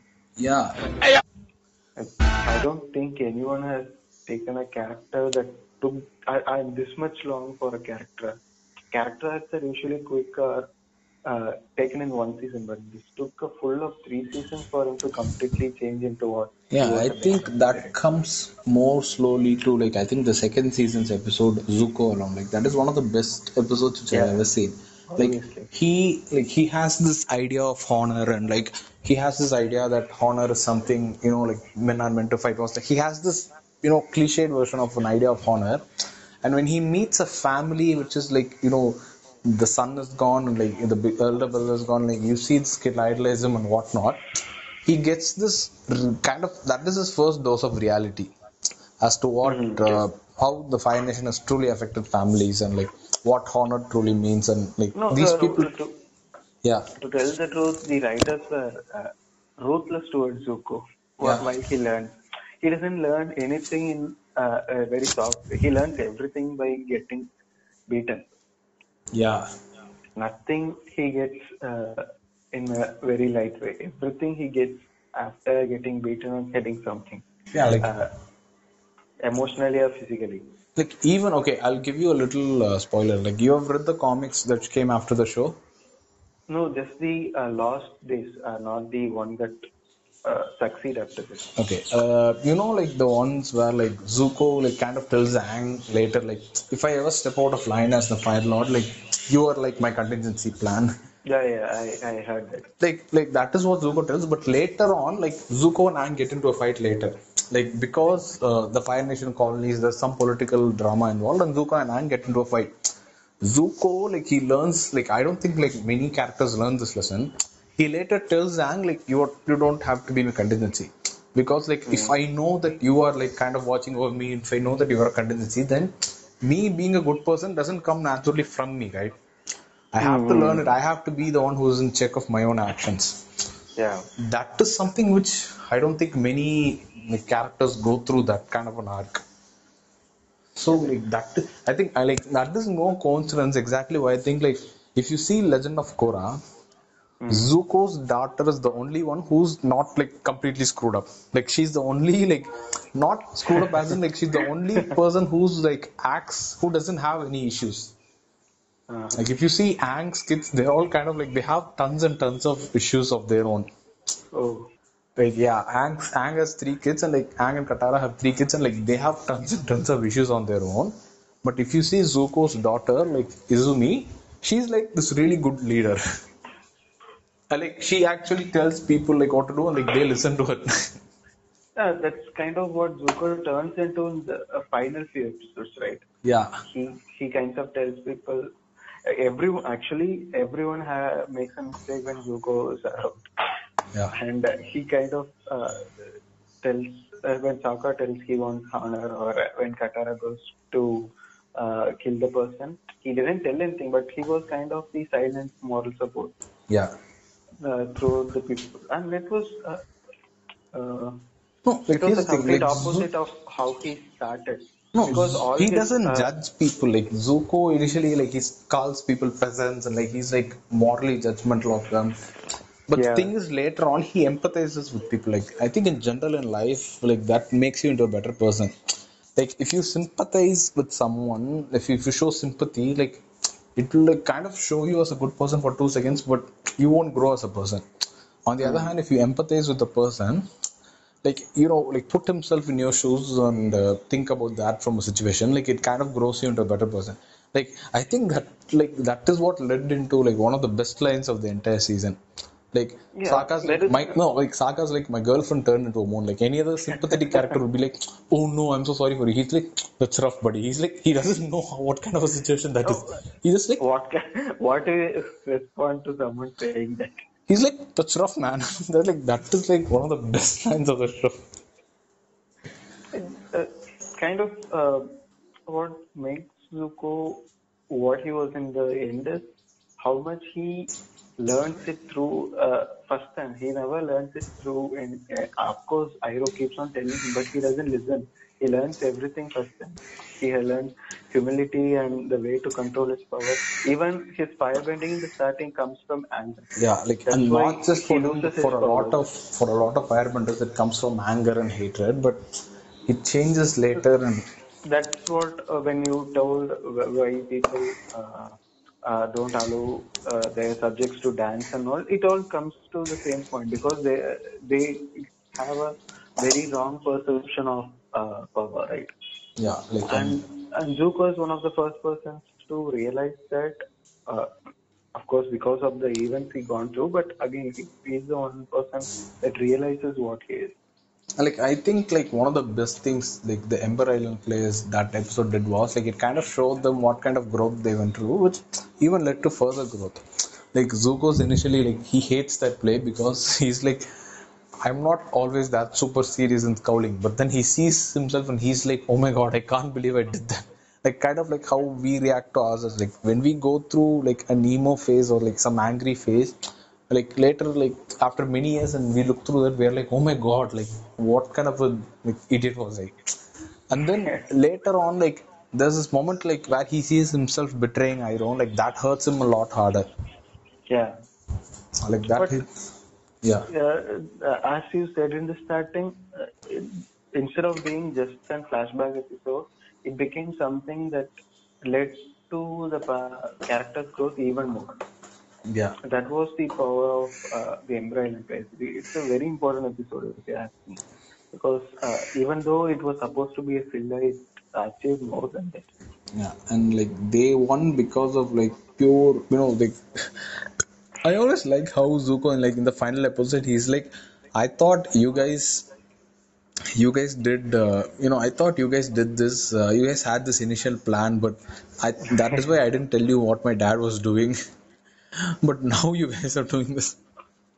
Yeah, he doesn't know how these things work. He because according to him, these people are some powerful people who ne- he could never catch. Hmm. These people are something higher. But when he becomes his their friend, he knows that Yeah. these people are just kids like us, like me. Yeah, And I- and I, I, another thing, again going back to that, another thing I loved is when Zuko finds out, uh, tells him about how the war balloon works, and Sokka says, "Yeah, I designed it." it's like uh, because he sees Katara and I'm the strong people, but uh, this is one guy who doesn't, who got beaten up by him in the first episode. Right? yeah. He's the one without powers, but knowing that this guy is the inventor became Like I like how that show like I wish one thing which they could have done better and like I like how the show even makes fun of itself is like they see the play and there's a scene and like Zuko's like the just the judge just die and they're like it's really unclear. it's really unclear. like I don't know like I think Jet Jet died like the creators No, Jet it died. They they couldn't show it in uh, Nickelodeon.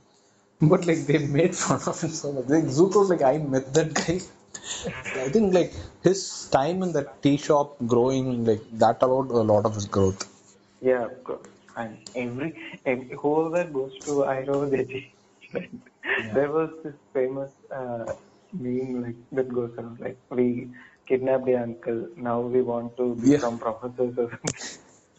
yeah like no, that's not my father. That's my uncle. Can you just come and take him? We just want to do good things in life. Yeah, like I like that. Like I like how he ended up with Mai later on. Like they showed his Ah, yeah. with him, but she, they- because uh, uh, it, it was supposed to be like a one note band, uh, but when the uh, in the what is that episode Boiling Rock part Yeah. two, after that he, he gets on with anyone else, it's wrong. yeah, She literally leaves everything for this guy. yeah, and like I, mm, I'm glad, but uh, the, that relationship kind of has its ups and lows, but and still like the show ended with him and Mai getting together. Like it's a Yeah, good thing. And like for yeah there are tons and tons of like many other characters but i don't think we have the time nor like you know, space. like you know tons and tons of major characters ozai i think is like the most underwritten One-note character character. one of character Oh, but, but, he was supposed to be a Sauron kind of character. Yeah. I understand. But, But- he only looked uh, a little or not because of other bad characters that were Yeah. too uh, much good, uh, uh, well developed. Yeah Sozin and like because of that like they kind of became because of the power hungry dynamic they become this one of warlord kind of a characters but even then like they got a good like that's only because like they got mark hamill to voice him like he had a good presence whenever he was on screen like that third No, part of the finale the he was- final final battle was too horrific. He almost killed Aang, right? yeah like Aang spares his life a couple of times but like he almost kills Aang, but like in the fourth episode like he gets like trashed Yeah. He's like, I made a big mistake. like if you see Ozai's eyes thrown, he's like trying to run away. He's like, I just made a big mistake. And he's, he, he didn't know what he was dealing with up until that point. yeah, like he just like he thought like, okay, I'm just killing this kid. Like he's you are weak, just like your ancestors are like blah blah blah. And like Avatar state, which like that moment when like that always gives me like goosebumps. Like if you see that moment in a theater, like you would get like whistles and cheers. It's like when like Avatar grabs Ozai by the beard, that is like, oh shit, you done, you screwed up big time, man. So we can actually talk about this for another two days. Yeah. So I think That's that's, good, isn't it. it? So I think moral of the story is like Avatar: The Last Airbender is like one of the best, well-written No, um, shows, and uh, yeah, it's like uh, it, uh, we both told our history of how we started to watch this, but I think recently there have been a very much uh, big buzz on social media because Netflix US got it. So everyone is seeing it now and everyone is going uh, crazy over. So if I could spend an entire day on how the mo- I hate that stupid goddamn movie. Like, ugh. ah, no, no, no, let's not talk about it. but like there is no movie in Ba Sing Se. So so like yeah, like whenever like I recommend Indian our friends to the movie, they see like uh whenever I recommend my friends to a show, they say uh they only show movies available. I'm like movie, what movie? Oh no no no no no no no no no, don't. Yeah, so it's like a must watch. Uh, I have been telling my friends, whoever I can tell, I can tell everyone. But Yeah. If any of you is listening this without watching, please do watch. Yeah, I'm telling many people like one of the problems in India is like which our generation I think is currently outgrowing is whenever like we recommend a cartoon or an animated property, they're like it's cartoon, it's for kids, blah blah blah. Oh bro, what are you watching, bro? I'm watching Bigg Boss, bro. Really? like that like I I kind of scoff at people who say like cartoons are for like child children or like like I get it like it's not like they think like characters who are optimistic or like they're like from they have kids uh, they're kiddish or something. Like many people say that. Uh, like a well-known author said that like if you say that like the you know character's optimistic being is too unrealistic then the problem is not with the character but the problem is with you. If you can't see that the person if you can't see the world without a cynical outlook, then the problem is with you. Like a well uh, famous comic book writer actually said that. Yeah, yeah. like he actually his name is Greg Rucka he actually writes Punisher okay Mhm. but he actually wrote Wonder Woman like a lot of other characters and when a lot of people said like Punisher and like you know characters like Punisher and Batman like they're so gritty and like they're they feel like real characters like these optimistic heroes are like kind of foolish he said if you think a character is like that then the problem is not with the characters it's with you So I think I would extend that same worldview to people who say cartoons and the anime are for kids and whatnot. Like you should watch this show. Like you can learn and understand and for everything. I guess so. I think we can conclude this podcast now. Uh, yeah, yeah, because there is too much to talk about this Yeah. series, but it's better we conclude this. otherwise- yeah. So thank you all for listening to this. So sorry if we went on a little bit too long. So have a nice day. Yeah, uh, thank you. Bye. Thank you, Rajaraman. Bye. Bye.